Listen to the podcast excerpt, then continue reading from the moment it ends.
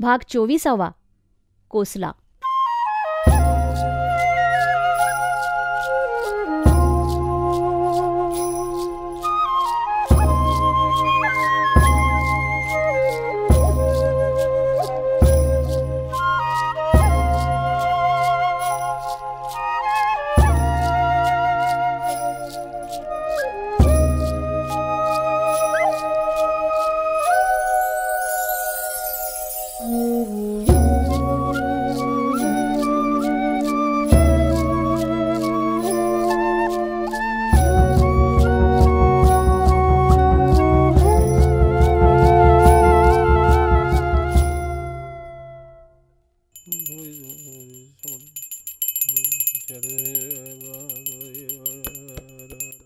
गिरधरचं आवडतं ठिकाण म्हणजे चक्रधर मास्तरचं घर. आम्हाला कुणाला चक्रधर मास्तर आवडत नाही. आपण त्याच्याकडे गेलो आणि खाटेवर बसायला लागलो की तो म्हणतो हो अरे तुम्ही गावात बलतीकडे जमिनीवर बसता रे. माया चादरीवर बसू नका. ती दुसरी चादर घे आणि तिच्यावर बैस. किंवा पाणी प्यायला आपण होऊन प्याला घेतला की हा म्हणतो त्याला हात लावू नको. तो माया आहे. दुसरा घे तू. अशा माणसाकडे कोण जाईल? पण गिरधर तिथे तासन तास बसतो. चक्रधरचं आणि त्याच्या बायकोचं पूर्वी स्वच्छतेवरूनचं भांडण झालं आणि ती निघून गेली. हा बहिरा असल्यानं फारसा कोणाशी बोलत नाही. आता याचे तिन्ही भाऊ मुंबईला सटरफटर नोकऱ्या करतात. वडील लहानपणीच वारले. मोठ्या भावानं तीन चार बहिणींची लग्न लावल्यावर आपलं काम संपलं म्हणून मुंबईचा रस्ता सुधारला. मग उरलेले तिघं त्याला शिव्या द्यायला लागले. मात्र ह्याच्या आईला मोठ्याबद्दल अतिशय प्रेम.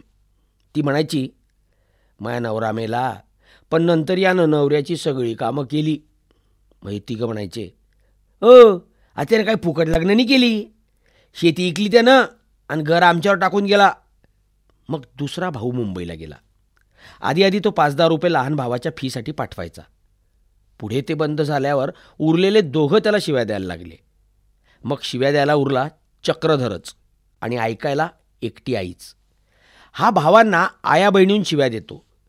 तेव्हा आई संतापून म्हणते ओ बाटोड हा? त्याच्या यान तू ऐकून रे? मग हा जास्तच शिव्या देतो. यानं आयुष्यात बऱ्याच भानगडी केल्या. किराणा दुकान चालवलं ड्रायव्हिंग शिकून थोडे दिवस ट्रकी पळवल्या. मग ट्रेनिंगची दोन वर्ष आटपून मास्तर झाला. आता घड्याळ दुरुस्त करतो.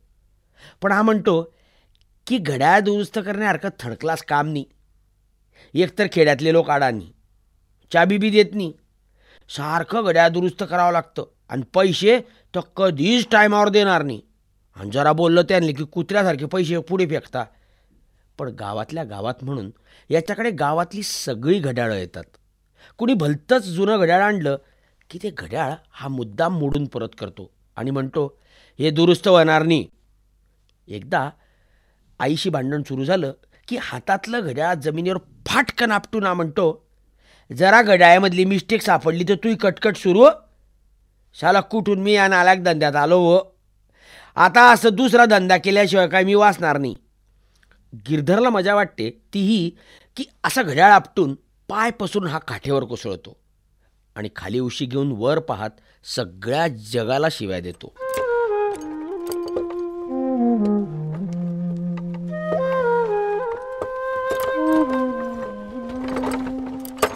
मी जरी आता कायम खेडूत झालो तरी खेड्यात जगणं म्हणजे एकंदरीत जनावरासारखंच. ह्या लोकांना खरं तर कशाचंच प्रेम नाही. आला दिवस ढकलायचा. जे होतं ते बऱ्यासाठी असं म्हणून. श्रीमंतांनी काही केलं पैसे आहेत तेव्हा करणारच असं म्हणणार. आणि गरिबानं काही केलं नाही तर दरिद्री दुसरं काय करणार असं म्हणणार. आजची गरज सोडली तर बाकी कशाचाच अर्थ माहीत नाही. कपडे नसलेला माणूस उघड्यानं हिंडेल पण लाज कशाचीच नाही. पैसे उधळणारा माणूस तसाच निर्लज्ज. तशी जनावरं शहरात पण आहेतच पण माझा मुद्दा तो नाही. शहरात निदान ज्ञानी माणसं सापडतात. इथं नव्या ज्ञानाच्या काही गोष्टीच होत नाही. इकडे वेळ घालवण्याच्या साधनांचा आणि कलेचा वगैरे मेळच नाही. शहरात पण नाटकं सिनेमा चालतात. ते झोपायला घरात जागा नाही म्हणून असेल. पण निदान ते वेळ घालवणं बऱ्यापैकी आहे. हे पूर्वी खेड्यात देखील होतं. म्हणजे आमच्या लहानपणी सतराशी भिकारी टिंगरीवाले वह्या म्हणणारे पोवाडे म्हणणारे मरीमाईचे जादू करणारे भगत खूप यायचे. एक भिकारी तर सुंदरच होता. तो आम्हाला म्हणायचा हो माय नाव काय विचारा? मामी तुझे नाव काय बो तो म्हणायचा माय नाव गवताची पेंडी किंवा छत्रपती शिवाजी बिळी. दुसरा एक भिकारी होता. तो एकदा म्हणाला मी गेले पंधरा दिवस काबरा आलो नाही माहिती आहे का तुम्हाला? मी एका घरात गुच्चूप शिरलो बो आणि एका पेटीत लपलो. मी काय करायचा? रोज रात्री पेटीतून बाहेर यायचा आणि आला का गैर तूप लोणी खायसन परत पेटीत चालला जायचा. पण एकदा त्या बाईच्या लक्षात हे आलं मी आत शिरल्यावर तिनं काय केलं? पेटील कुलूपलाई टाकलं रे भो. दोन एक दिवस जाऊ आम्ही आतमध्ये राहून मर्याल टेकला. आणि मग मी कालच पेटीतून सरकत सरकत रस्त्यानं चालायला लागला. गावगावाचे लोक हरामी ती पेटी उघड्याची नाही पण तुमच्या गावाच्या लोकांनी पेटी उघडली बरं. सांगवीसारखं गाव नाही रे भो. आता मी आडीच राहीन. तर हे आता नाही. आता कोणी भगत आला तर हे म्हणतात मजूर भेटत नाहीत रे. चाल आमच्याबरोबर शेतावर काम आले. तेव्हा तमाशे पण नेहमी. आता सगळं पैशाच्या चक्रावर फिरतं. म्हणजे गप्पा मारण्यापलीकडे आणि मुलांना शिकवण्याशिवाय यांना दुसरे धंदे फक्त पैशाचेच. मी काही वाचत बिचत असतो. पण हे सगळे लोक कसे महिन्यांमागून महिने सुखानं लोटतात हे कळत नाही. तसं मन लावून राबून शेती करणं हे सुद्धा वेळ घालवण्याचं अत्यंत जबरदस्त साधन आहे. आपणच पेरलेलं बियाणं ऊन पावसानंतर हळूहळू दोन पानांपासून मोठं मोठं कसं होत जातं हे दर दिवशी दर पंधरवाड्यानं दरवर्षी क्रमशः या लोकांना माहीत असतं. एवढ्या एवढ्या पिकात एखादा शेतकरी उभा असला की काहीतरी साक्षात्कार झाल्यासारखं आपल्यालाच वाटतं. म्हणजे मोठमोठ जोंधळे त्याच्या हातातून गेले. त्याचं सबंध हिरवगार शेत झालं. या पिकांभोवतीच त्याचा काळ वेळ जातो. त्यातून निन्नी म्हणजे आसपासचं तण विळीनं खुरपून काढून एक एक कडब्याचं किंवा कपाशीचं लहान रोप मोकळं करायचं. अशी सगळी रोपं सुटी सुटी एका रेघेत दिसतील डुलतील अशी करायची. हे खास. या टोकापासून त्या टोकापर्यंत सरकत सरकत शेताच्या बांधापर्यंत खुरपत जायचं हातानं. मग फिरून त्या बांधापासून ह्या बांधापर्यंत असंच प्रत्येक रोप मोकळं करत करत यायचं. आणि मधूनच मागे साफ झालेल्या रांगा पाहिच्या आणि असं दिवस बुडेपर्यंत चालूच. पण ह्या प्रकारातलं विशेष आपल्याला काही माहीत नाही. मी एक आंबा स्वतः लावून आता माझ्या एवढा करत आणलाय मात्र. उगीच शेतावर फेरी मारून मजूर काम करतात की नाही एवढं पाहून परत यायचं. तेव्हा जास्त खोटं कशाला बोला? हे असं आजोबांच्या नंतर वडिलांनी घालवलं. आणि आम्ही तर केवळ देखरेख करणारेच. पण आमची मित्रमंडळी म्हणतात थोडे दिवस जाऊ दे सगळं ठीकवीन कंटाळा येतो पण तू येऊ द्यायचाच कशाला? त्या मानानं गोमाजी सोनारचं धोरण चांगलंच. हा एकटा मनुष्य आहे.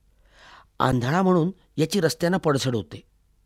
आणि गुडघ्यावर नेहमी काहीतरी गंड किंवा जखम असतेच. आता त्याच्यावर माशा सारख्या बसून याला दिवसभर सतावून सोडतात. मग हा ओटीवर बसून दिवसभर एवढा एकच उद्योग करतो. म्हणजे पायावर माशांचा झुपका बसला की हा दोन्ही हात हलके हलके तिथपर्यंत आणून युक्तीनं जुळवले की माशा मुठीत सापडल्या. मग त्या मुठीत सापडल्या की नाही हे पाहिला. का उगीच म्हणून का त्या कशा वाजतात ते ऐकूया म्हणून हा मूठ कानाला लावून आत कोंडलेल्या माशांचे आवाज ऐकतो. आणि मूठ उघडून माशांना हत! म्हणून सोडून देतो. पण यापेक्षा देवळातल्या मुक्या ओंकारबुवाची पद्धत चांगली. याची मान म्हातारपणामुळे सारखी होना होना करते. आणि ते ओठांनी पुटपुटत राम राम म्हणत असतात. यापुढे उरलेला काळ असं मान हलवून रामराम म्हणत सावकाश घाई न करता घालवायचा.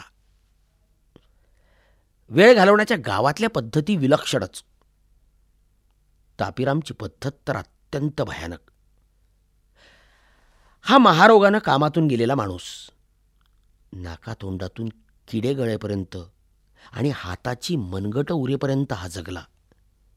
तोपर्यंत तापीराम आमच्या मळ्याच्या रस्त्यानं जाताना झोपाळ्यावर आरामात बसून झोके घेताना दिसायचा. झोपाळा पण इतका लांब खाली जमिनीपर्यंत. की पाय जरा खाली पडला की खरचटायचं. पण सरपटत सरपटत बसण्यासाठी इतका खाली बांधलेला मेटाकुटीनं त्याच्यावर बसलं की झोपाळा इकडून तिकडे तिकडून इकडे. कुणीही रस्त्यानं चालला की हात थोटा हात वर करून राम राम. हा रामराम घेण्याचा मला तर कंटाळा आला होता. कारण तो उगीच गावात काय काय चाललंय? तो अमुक परवा मेला ते खरं का? वगैरे हजारो गोष्टी विचारायचा. आपल्याला तोपर्यंत कायम रस्त्यावर उभं राहून या भयानक जनावराकडे पाहावं लागायचं. तो मात्र झोपाळ्यावरून इकडून तिकडे तिकडून इकडे. म्हणजे आपल्याला मान पण सारखी तशीच करावी लागायची. शिवाय हा इतका सडून विद्रूप झाला होता की थरकाप व्हायचा. याची मुलं मुली गावात आली तरी याला अधूनमधून फक्त भेटतात. ते सुद्धा लांबून. एक चुलत भाऊ आहे तो याचं शेत खातो. आणि याला कढीभात पुरवतो. हा गुरासारखं खातो. मडक्यात पाणी ओतून खायचं झोपडीत ठेवून एक म्हातारी बाई निघून जाते. हा रात्री पण झोपाळ्यावर झोके खाताना दिसला की प्रचंड काहीतरी. याच्या आयुष्यात काही घडत नाही म्हणजे काहीच नाही. पण कठीण म्हणजे याच्या अगदी जवळ बसून गप्पा करणारे देखील आहेतच. हे कधी आपल्याकडून झालं नाही. पण काय हरकत आहे? असं मी हळूहळू म्हणायला लागलो. एकदा केव्हा तरी आपण ह्याच्याजवळ म्हणजे अगदी जवळ बसून याची नाकाची लाल सुरुंग भोकं पाहूच. पण यानं आत्महत्या केली. तरी हे शेवटपर्यंत जमलंच नाही. मरताना लोकांच्यावर सूड उगवावा म्हणून की काय? हा गावाजवळच्या विहिरीतच पडला. त्याला काढायला कोणी तयार होईना. शिवाय रात्रभर प्रेत पाण्यात. शेवटी गावातले दोघं तिघं महारोगी म्हणाले आमचा बाई आम्हाला जडणी पकडताना मासच तुटून हाड दिसायचं. असं त्याचं प्रेत कसं तरी गोळा करून वर आणलं.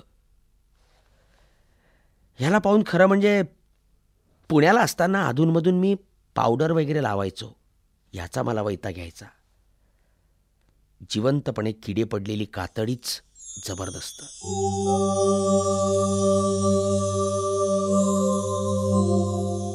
पण तापीरामचं असं झाल्यावर त्याची झोपडी वगैरे जाळून टाकल्यावर त्या रस्त्यानं रात्री बेरात्री आम्ही जाणं बंद केलं.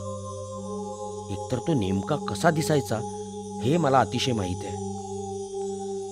तसं त्याचं भूत मला काही वाईट साईट करणार नाही पण नकोच. खरं म्हणजे भूतांची भाषा मला एकदा ऐकायची आहे. गिरधर म्हणायचा की भाषा आपल्यासारख्याला कळणारच नाही. फारत काय? आपल्यासारख्या नालायक माणसाला भूतासारखी ऐहिक नसलेली भयानक गोष्ट दिसेलच कशाला? आपल्याला भूतं दिसायला सुद्धा आपण नालायक आहोत. हे मला मान्य नाही. आता जरी रात्री मी एकटा मळ्याकडे गेलो तर तापिराम मला म्हणेल म्हणजे तू मायाजवळ येऊ येऊ म्हणता म्हणताच संपलं. मग आपल्याजवळ बोलायला काय राहील? एकतर तापीरामसारखा माणूस. म्हणजे निरोगी लोक आपल्याला काहीतरी देणं लागतातच. या भावनेनंच जगला. असे लोक नेहमी रागावलेले नेहमी संतापलेले नेहमी भुकेले असे.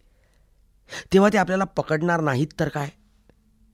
शिवाय आपण अशा भयानक गोष्टी ऐकून बसलेलो की भूत पाहिल्याबरोबर आपली छाती बंद होणार.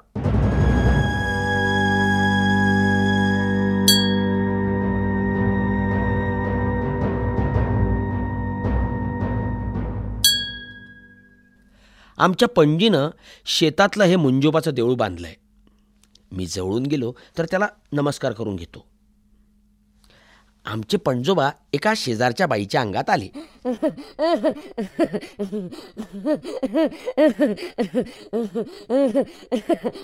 हे पणजीला कळलं. ती मठात जाऊन बसली.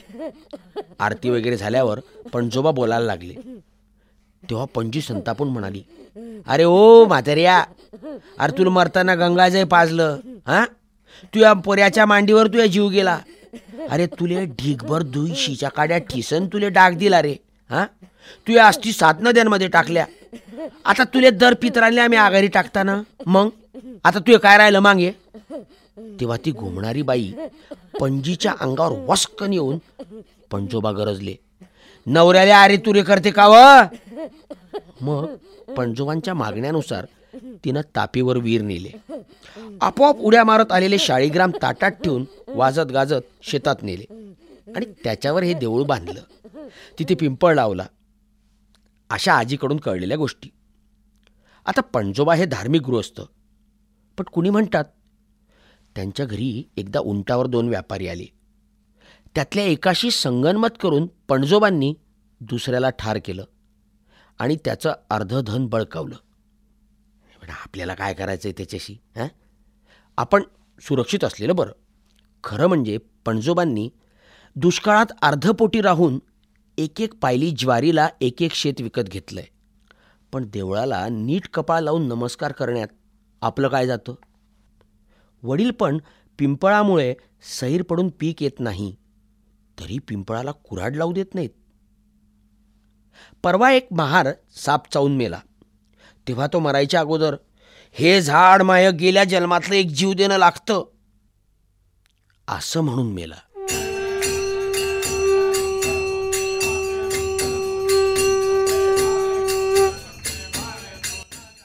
एकंदरीत देवाधर्माशिवाय माणसाचं जीवन सुरक्षित नाही. म्हणून आजीबरोबरच चांगदेवच्या यात्रेला पायी जाऊन आलो. पौर्णिमा होती. आणि तापीच्या थंडगार डोहात बुड्या मारून आलो. आपण हळूहळू हिंदुस्थानातील एक एक क्षेत्र पाहून येणारच. तुमची आमची दुःख म्हणजे तरी मानसिकच. खरी शारीरिक दुःख माणसाला तरी कमीच माहीत. गावाच्या बाहेर एक जिवंत गाय बरेच दिवस मरतुकडी म्हणून आणून सोडली होती. ती लंगडी होती. शिवाय म्हातारी तेव्हा तिला घरात कोण ठेवणार? लंगडत लंगडत. इकडे तिकडे हिंडून चारा मिळवत तिनं कित्येक दिवस काढले. ती नेहमीच दिसणारी. म्हणून पुढे पुढे ती दिसली तरी लक्ष जात नव्हतं. चरत चरत शेतात गेली की कोणीतरी तिला बडवून बाहेर काढायचं. तेव्हा फक्त लक्षात यायचं. पण उन्हाळ्यात गवताचं पानही नसल्यावर कुठे इंडेल मग ती एका झाडाखाली काही दिवस कायम बसून राहायची. इकडून गिरधर आणि मी रोज फिरायला जायचो. आपण हिला पाणी पाजायला पाहिजे असं वाटायचं. पण जवळपास विहीर असती तर काही केलं असतं. घरून बादली दोर वगैरे आणा. शिवाय पाणी ओढून हिच्यापर्यंत खेपा करा. एवढे उपद्व्याप कोण करणार? शिवाय रोज रोज आणि नुसतं पाणी पाजून काय होणार? पण एकदा मी तिच्या जवळ गेलो. तेव्हा तिच्या पाठीवर एक खूप मोठं भोग दिसलं. मग आणखी जवळ गेलो.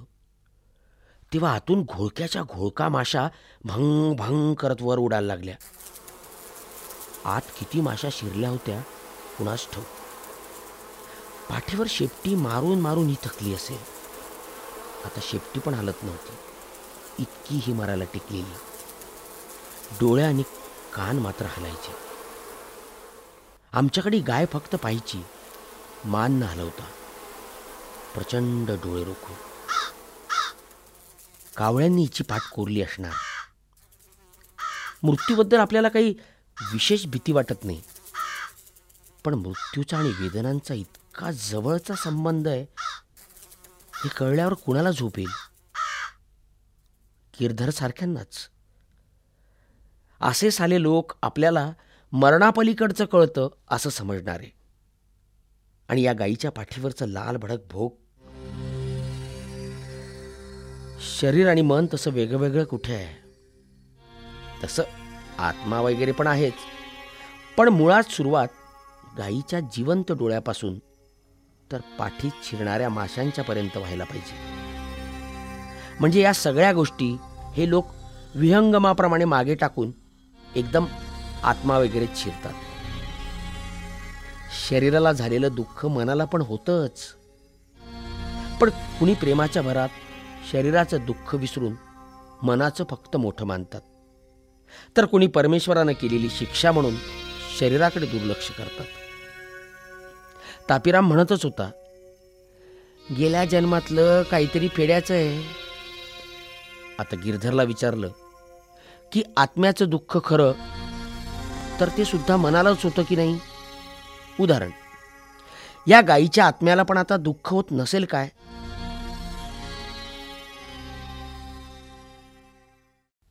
तर तो म्हणाला हे आपल्याला काय माहीत? गाईलाच ते माहीत